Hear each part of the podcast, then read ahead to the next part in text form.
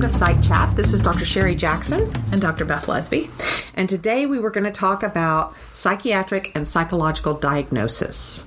Um, and in particular about the pros and cons of even having a diagnosis. Yeah. Some of the negatives that can come from the diagnoses and that type of thing. Right.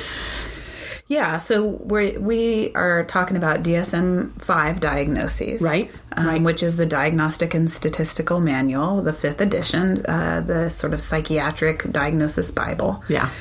And and I'll mention that we were uh, we both started under DSM three R but but because it had literally just come out fairly recent to when we started our training, Yeah. DSM three was still very much talked about. Yeah. Um, and then DSM three R and then DSM four and then DSM four TR and then DSM five is Yeah. the current iteration that, that we've got going. So, but but so so we've been through some changes of different criteria and different ways of looking at diagnoses, just even in our professional lifetime so far. Right, right, and so both having spent lots of time in, in training, thinking about diagnoses, and making a living now. Well, yeah, it's a making job. diagnoses or or, Yeah. or having that be a, s- a significant component of what we do. Absolutely. And so you know, part of talking about this, I think, a- acknowledges there's lots of good, but but a really a big part of why I want to talk about it is because of annoyances and concerns. Yeah. uh, that come up. Yeah, which which I thought I don't know that this is absolutely true, but I've thought is kind of like the the negative after effect of the increased awareness, you know,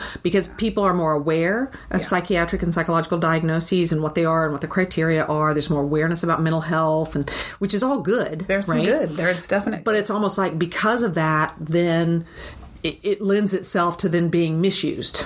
Right. You know, people using the diagnosis when that's not really what they meant, or they misunderstand it, and so they use it in lay terms and a thousand other things like that. Right. So, so it's kind of like you know, if we weren't as aware, if the public wasn't as aware, well, then it probably wouldn't be misused. Right. So, so to me, that's part of our talk is to try and help educate public to understand better you know what they are and what they're not so that we can diminish some of the misuse because i like the awareness i Right. want to keep that right, exactly. that, that makes sense Exactly. Yeah. So maybe we should start by talking about some of the good things, some of the things that Yes. make it. Thank goodness we have a system Yes. that we can use. So- So flawed as it may be, good to have. exactly good to, good to have don't want to get rid of it so um so for me like first is research and clinician usage right so like as a clinician it's it's a huge amount of information that gets communicated very fast yeah. so if i tell you hey i'm going to refer a patient to you they are suffering from x then you immediately have a, a wealth of information that you know that they're probably experiencing currently Right. and you've got hypotheses about what their past, what their family like life is like, what their future is going to be. I mean, you've got a lot of hypotheses to then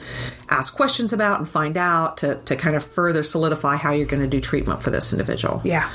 It really makes our Super fast. communication efficient. Oh, yeah. We, we communicate a lot of information really quick. And then we can go into specifics and details and ways they're the same and ways they're different. But, Right. but we've got kind of a, s- a set of assumptions that we're going to Start from. begin with. Right, so that you're never starting from scratch in that way if you've got some of that information up front. Even if you aren't trust trusting the information, right? Like someone came Yeah. from a with a diagnosis that they got when they were 13 and now they're 23. Right. And it's like, okay, but at least that lets me know, well back then they must have seen certain symptoms that that's why they gave that. Doesn't mean I agree or disagree. It just means I've got again working hypotheses. Right. You want to explore that. You want to see is it that or is it something else that's similar to that? I mean, it does. It gives Precisely. you lots of things to, Yeah. to push against. Yeah. And I think research wise, I mean, we wouldn't be anywhere without that. Yeah. How, how could somebody in um, New York communicate with somebody in California and be researching the same? Uh, Exactly. And and have different definitions for what they want to say. There it is. Like, Yeah. oh, well, I'm doing social anxiety. Well, I'm defining it this way. You're defining it that way. Well, then our our findings aren't going to actually be applicable or generalizable to all populations, only to the one of which we defined. Right. So if we can have stricter, tighter criteria for our research, it helps us to not only conduct the research but have faith in its findings. Right. Yeah, and researchers actually probably end up frustrated with us clinicians because they, Oh, yeah. Oh, I think, do tend to be very clean with yeah. their. It's going to be exactly this. Well, and they're clean even in level of severity. You know, I mean, the number of research protocols that are like, well, well, we're going to work on major depressive disorder, but you have to be a certain level of severity. You can't just be mildly depressed. We need moderate to severe. Right. And even within that, we have we need certain numbers within that. Right. You know, because if we're only talking about severe, which we've seen, right? If you've got severe major depressive disorder, you have different responses to medication than if you have mild depressive disorder. Like uh, the efficacy of the medication is different for the two different types, um, which jumping the gun to make sure everyone knows more effective with very severe depression. That's where you get your, your best medication results. So, um, anyway, so yeah, it's just like that tight diagnosis, I think, for research is absolutely necessary because, again, that's what gives the clinician the hypotheses. Yeah. Because we have the research that shows, well, people who have this diagnosis tend to have this experience or that experience. Yeah. And they have a course of the disorder. That's the other piece. Well, yeah, and for for us clinicians, that's huge. Is is being able to anticipate a certain path and and be able to anticipate a certain course of treatment. These are the things that we're going to need to do Mm-hmm. uh, to help move this person in the right direction. And then we can even have our hypothesis. Treatment goes along. If it's not moving the direction we want, it's feedback to us that says, mm, rethink your diagnosis or rethink what all you've put into your diagnosis. There's, Right. there's Or other is there an factors. additional one? Or, Exactly. Yeah. Because in general, people with this diagnosis doing this treatment tend to have this kind of course response. And if they're not, it says, oop, maybe you've missed something. Yeah. Maybe there's more to this story. Absolutely. So I think that's super helpful. I do think, um, you know, I think we have to at least acknowledge that insurance companies have to have a code. Yeah. They got to have some Sure, reason to justify. criteria to push against, and you know it can open doors in terms of eh, when I do testing for schools. If there's a diagnosis, sometimes that helps to communicate to the schools interventions that might be needed. Right, it like justifies uh, certain accommodations. Yeah. just like for the insurance company, it justifies reimbursing for the services. Right. Um, and in both cases, I think w- whether it's school or work or, or insurance company or whatever, um, certain diagnoses that might be associated with certain things long term, they can see, oh, this would benefit everybody if we do deal with it this way. Yeah. Because then we have better outcome longer term, which is really everyone's theoretical goal, Exactly. you know. Yeah. So lots, uh, Lots of good. lots of good. Lots of good. You're not hating it totally, are you? Not as much as I did. So I, you're in a unique position because you, I think people really rely on your diagnosis more than me, right? For me, like people just want the anxiety to go away. They they don't necessarily care what it's called; they just want it better. Whereas you're doing so much testing, Yeah. people really get hooked into we need this diagnosis, Right. So you need to make this diagnosis. Well, in some ways, I think the fact that it gets put down on paper, it's, it's Yeah. on paper, it has to, you know, for that snapshot in time, at least that's the hypothesis we're going with. Yeah. Yeah, that's why people come a lot of the time is for a diagnosis or to rule out a diagnosis. Right. Uh, so that's fair enough as Right. well. Um, so, yeah, let's talk about some of the. Some of the negatives. Let's now. talk about some of the things that are a bit problematic. Yeah. So for me, one of the ones that I see as negative is that kind of on that notion of where we've gained awareness and so people are more aware of mental health issues they're more aware of specific diagnoses and so it's easy to like go online and start doing a checklist Yeah, you can do a DSM checklist. yeah. and I think that um, part of what is not as appreciated in general is that well that's just a checklist of symptoms that could be that diagnosis you know like you need those to make that diagnosis but that's not it's like necessary but not sufficient Right. you know Well, and even the phrases. So sometimes you can think, well, I- I think that fits me, Right. But not really have a full understanding that that phrase may have a lot of of meaning and complexity associated with it. That's Right. not just really fit. It, it, Right. it is a checklist, but but that's that's condensed a whole lot of information. Right. And so it's easy to self diagnose or diagnose our, our loved ones based on those checklists, but that doesn't uh, take away from the fact that it's actually pretty complex. And so there are lots of reasons that you might even have those exact symptoms Right. that may or may not indicate that presence of that diagnosis. Right.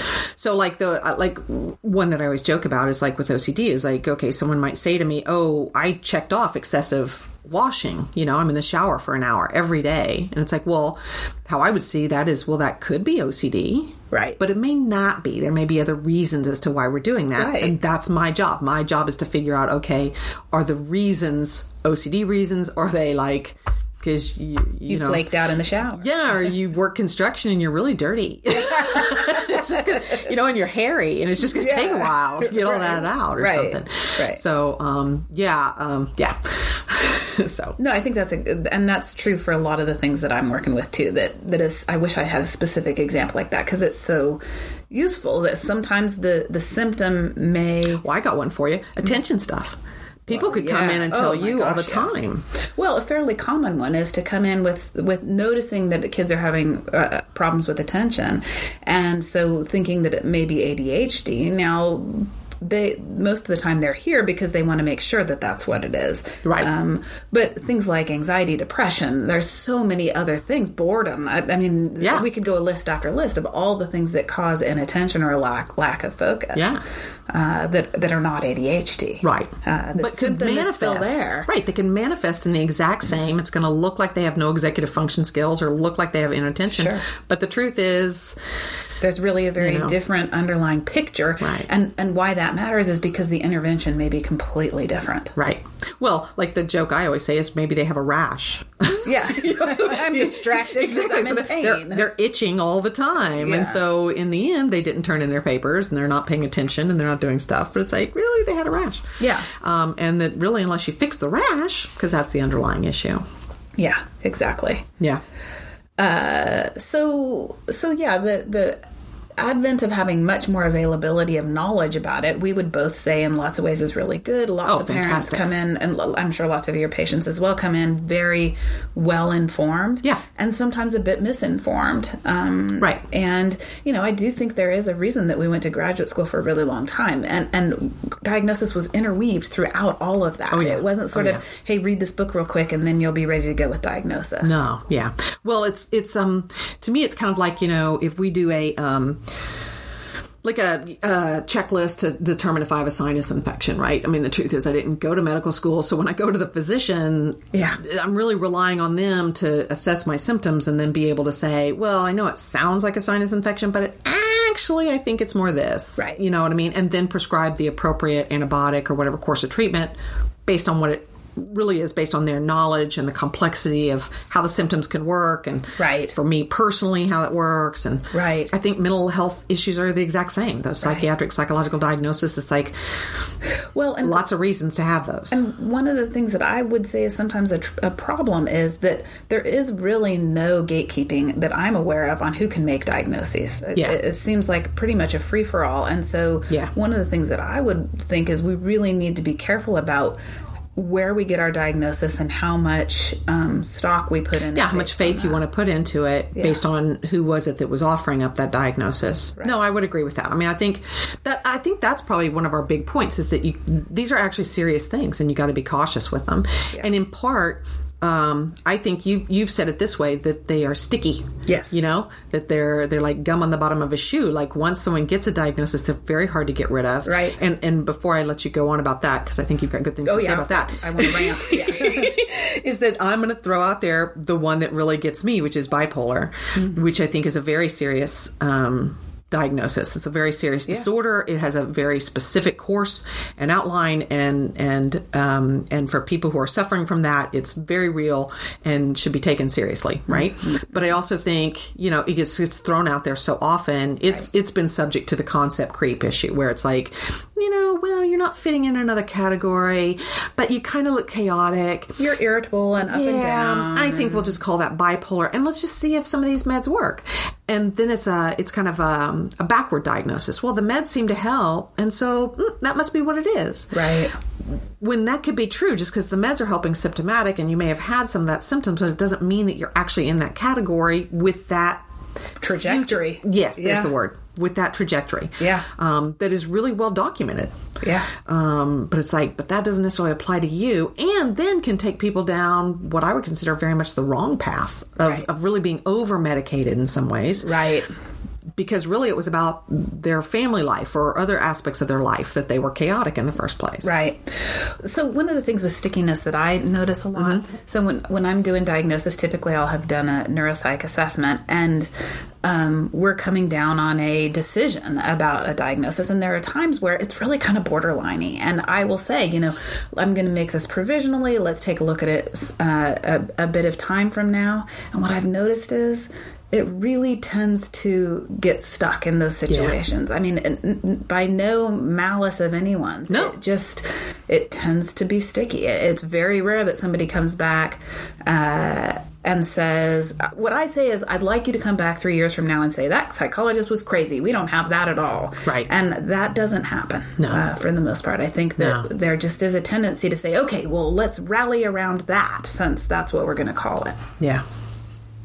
So that's interesting that you say that. Like, like one of the things that that brings up to my mind is that um, another what I would consider negative about our current diagnostic system is that it lends itself, I think, um, I, don't, I don't know quite way to word this, but it's just too much of the medical model. Right? Right. And I think, like, when people get a diagnosis of, okay, you have COPD, well, then you have COPD and you have it. Right. You know, you have diabetes one, you have diabetes one. And that's just the way it is. Right. And you may manage it, but you will always have it. And there are certain psychological disorders that are similar. Right.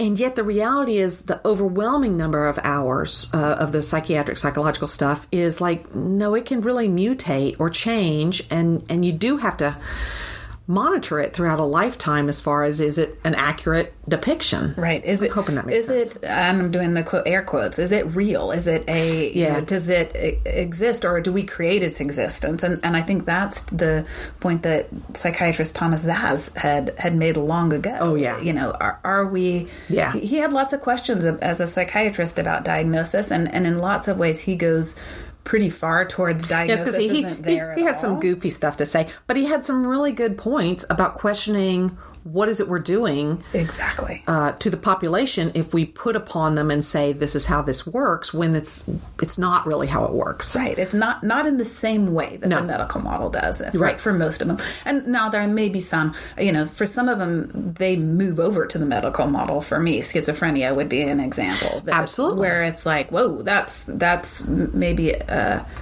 a- in a different. No, I agree. I I would uh, to me it's it's absurd that something like a psychotic disorder like that is not covered by major medical. It's like that's not a behavioral disorder. That's major medical. That's that's the brain. And honestly, I think OCD in many ways is that way. It's like Right. that's and really- depending on level of severity. I would Exactly, imagine. exactly. And so it's like that's and that fits nicely and, and acceptably into medical model. But like our the personality disorder types of things, that doesn't fit into medical model very well. Right, or a very mild anxiety depression. that's Exactly. Fairly common statistically among certain populations. and, Exactly. uh, yeah. That's problematic at that particular time, but then has likelihood of kind of moving from that level of severity. Well, and the, uh, one of the things that is, I think, a problem with some of that medical model stuff is, for example, teenagers will really get a hold of it and then they get stuck with it. Yeah. So now we've got a fairly identify mild to as that. moderate depression, and they're saying, no, this is a lifelong illness, Yeah. and I read it online, and it's, you know, it's there, it's not caused by things in my environment, and there's nothing I can do to change it. This is this medical disease that I have. Oh yeah. Which is really awful sometimes. Well, it's yeah, and it's not supported. I mean, it's just simply not supported by the literature. It doesn't mean that there that the the biological aspect of depression isn't supported. I just mean the notion of and therefore there's nothing I can do about it. It just is. Right. But then that's not true even for the medical stuff. You know, that's always that's baffled true, me too. because like okay, you got diabetes. That doesn't mean you can't control it. Right. It doesn't mean you shouldn't monitor and watch. it. I mean, obviously, diabetes type 2 is that way, but even diabetes type 1, it's like, no, you still have some ability. You can't get rid of it, but you can monitor it, and it can be out of control or more in control based on some of the things you're doing. Right. I mean, there might be times where it's like, nope, nothing you could do is going to help that. But then there are other times where it can't. I mean, Right. So don't you think what that, that means- personal responsibility is key to any of our stuff. So yes, so I think that means that it's part of our job to give the responsibility back. Yeah. And so like sometimes when I'm giving feedback to a teenager, I'll say, "Okay, now this doesn't get to be an excuse. This now becomes a responsibility." Yeah. Uh, and then I give my example. No, I've had that met terribly Spelling. before. Yeah. where, where someone got very, very angry with me at how dare I basically because because because the person took it very personally as if I was saying that oh they weren't um, doing what they should be doing when they Right. felt like they were doing everything they could, which was so that we're clear nothing Right. because they didn't feel so i think in some ways i was saying i don't think you're i don't think you're taking as much personal responsibility as you should in this Right. um and so honestly she probably should have gotten mad at me because she, she was mad at what i said but what i s- doesn't make what i said not true Right. um but also it's like with that personal responsibility is kind of like the sense of like i guess what i want to say is that use of the word illness Yeah. Like, i just don't like the i just don't like the use of the word illness Right. it feels I don't know. It doesn't feel right to me. Like it feels like it speaks of something that's contagious. It speaks of very something that you're supposed sad to and cure. disabling. And Yeah. A little bit helpless and uh, yeah. And you know what else? It speaks to. It says y- you're either sick or you're well.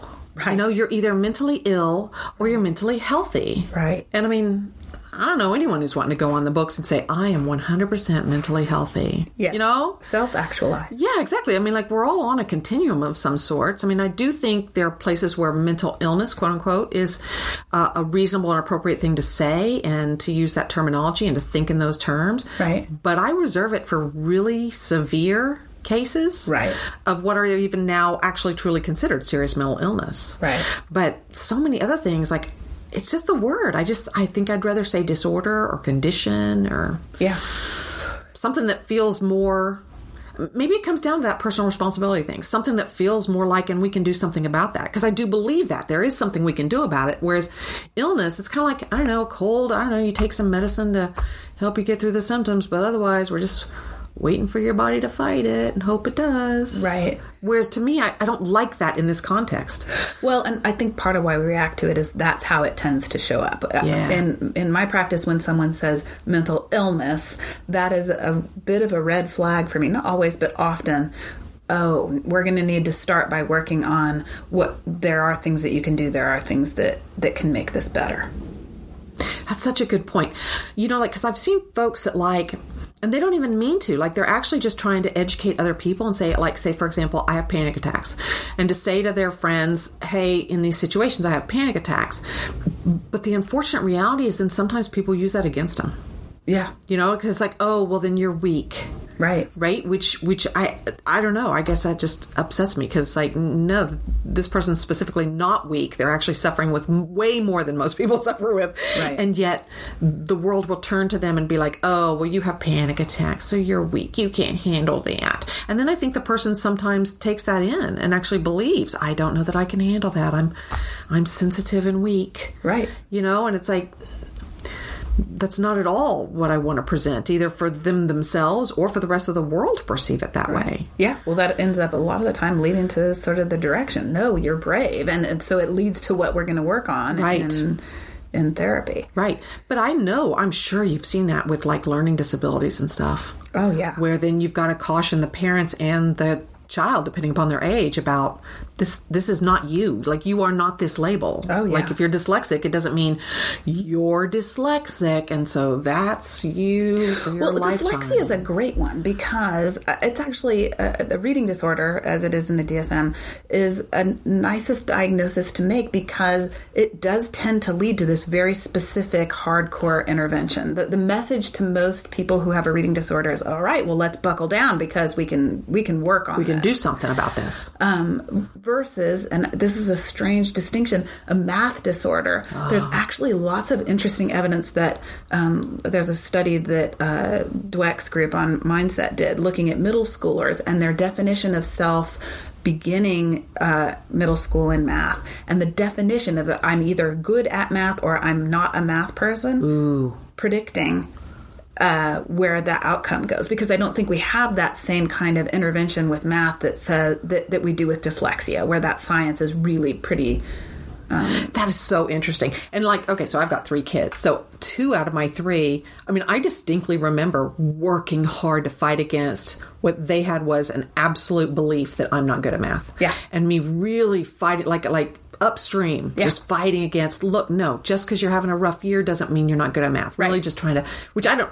I, don't- I mean, who knows? We'd have to bring them in and ask them what they really felt now. But Right. I think both would say no. the unfortunate reality is I think now they've both moved over to no, I now I think I'm pretty good at math, Yeah. which which is just as much kind of false because in some ways I don't know.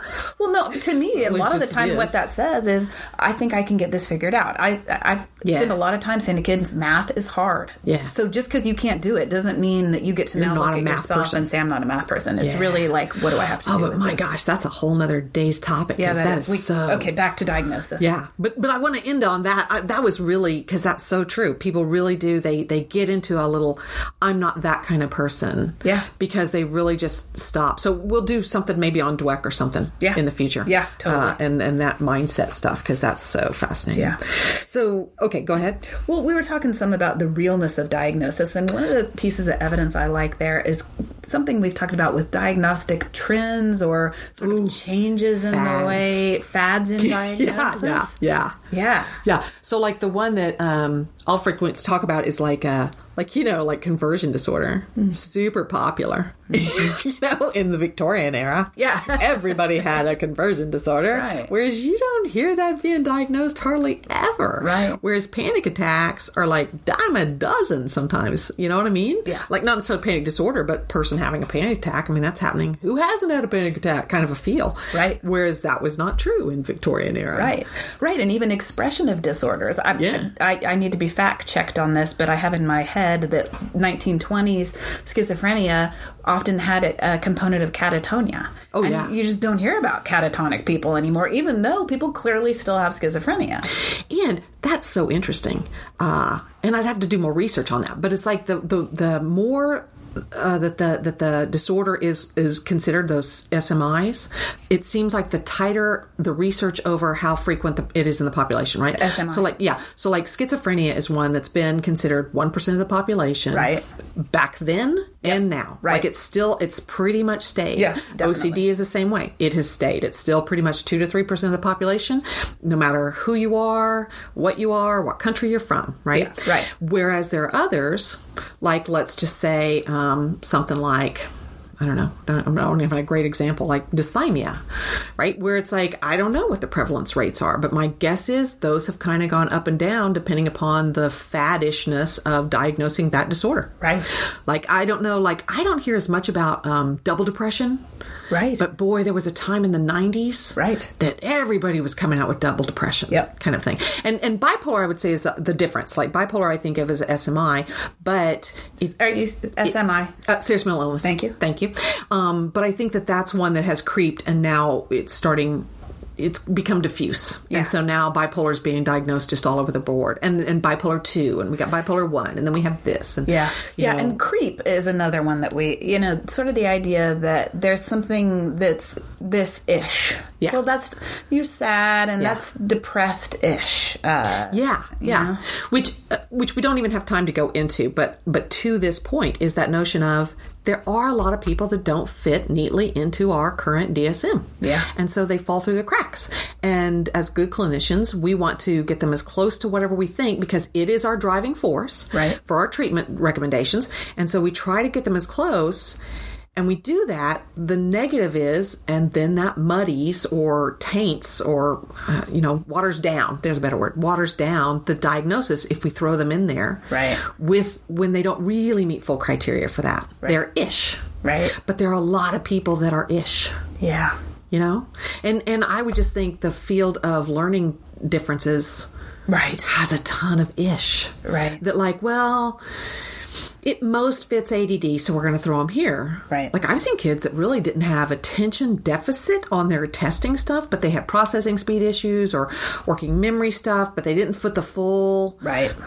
profile right or like set of criteria Right. but yet they had executive function problems and probably are best assumed as this and that's where and so Right. we put them that because that's where we can get them the help they need Yeah. right but then that sets them up with a lifetime of oh well someone diagnosed me with add does Right. that make sense Yes, I think that's, you know, and then there's the potential self fulfilling prophecy. Well, I can't do that because uh, I have this. and therefore i change my life course Yeah. because i don't think i'll be good at that Yeah. or i don't think i can overcome this for Yeah. that. Yeah. so i shouldn't do that Yeah. Yeah. Well, thank you for joining us for Psych Chat. Anything else you want to say to wrap up? No, just that I like talking about diagnosis. We should do it again. We should. It's fascinating. I'm totally with you. So Yeah. thank you so much Thank for you. joining us, and we hope you join us for our next ones.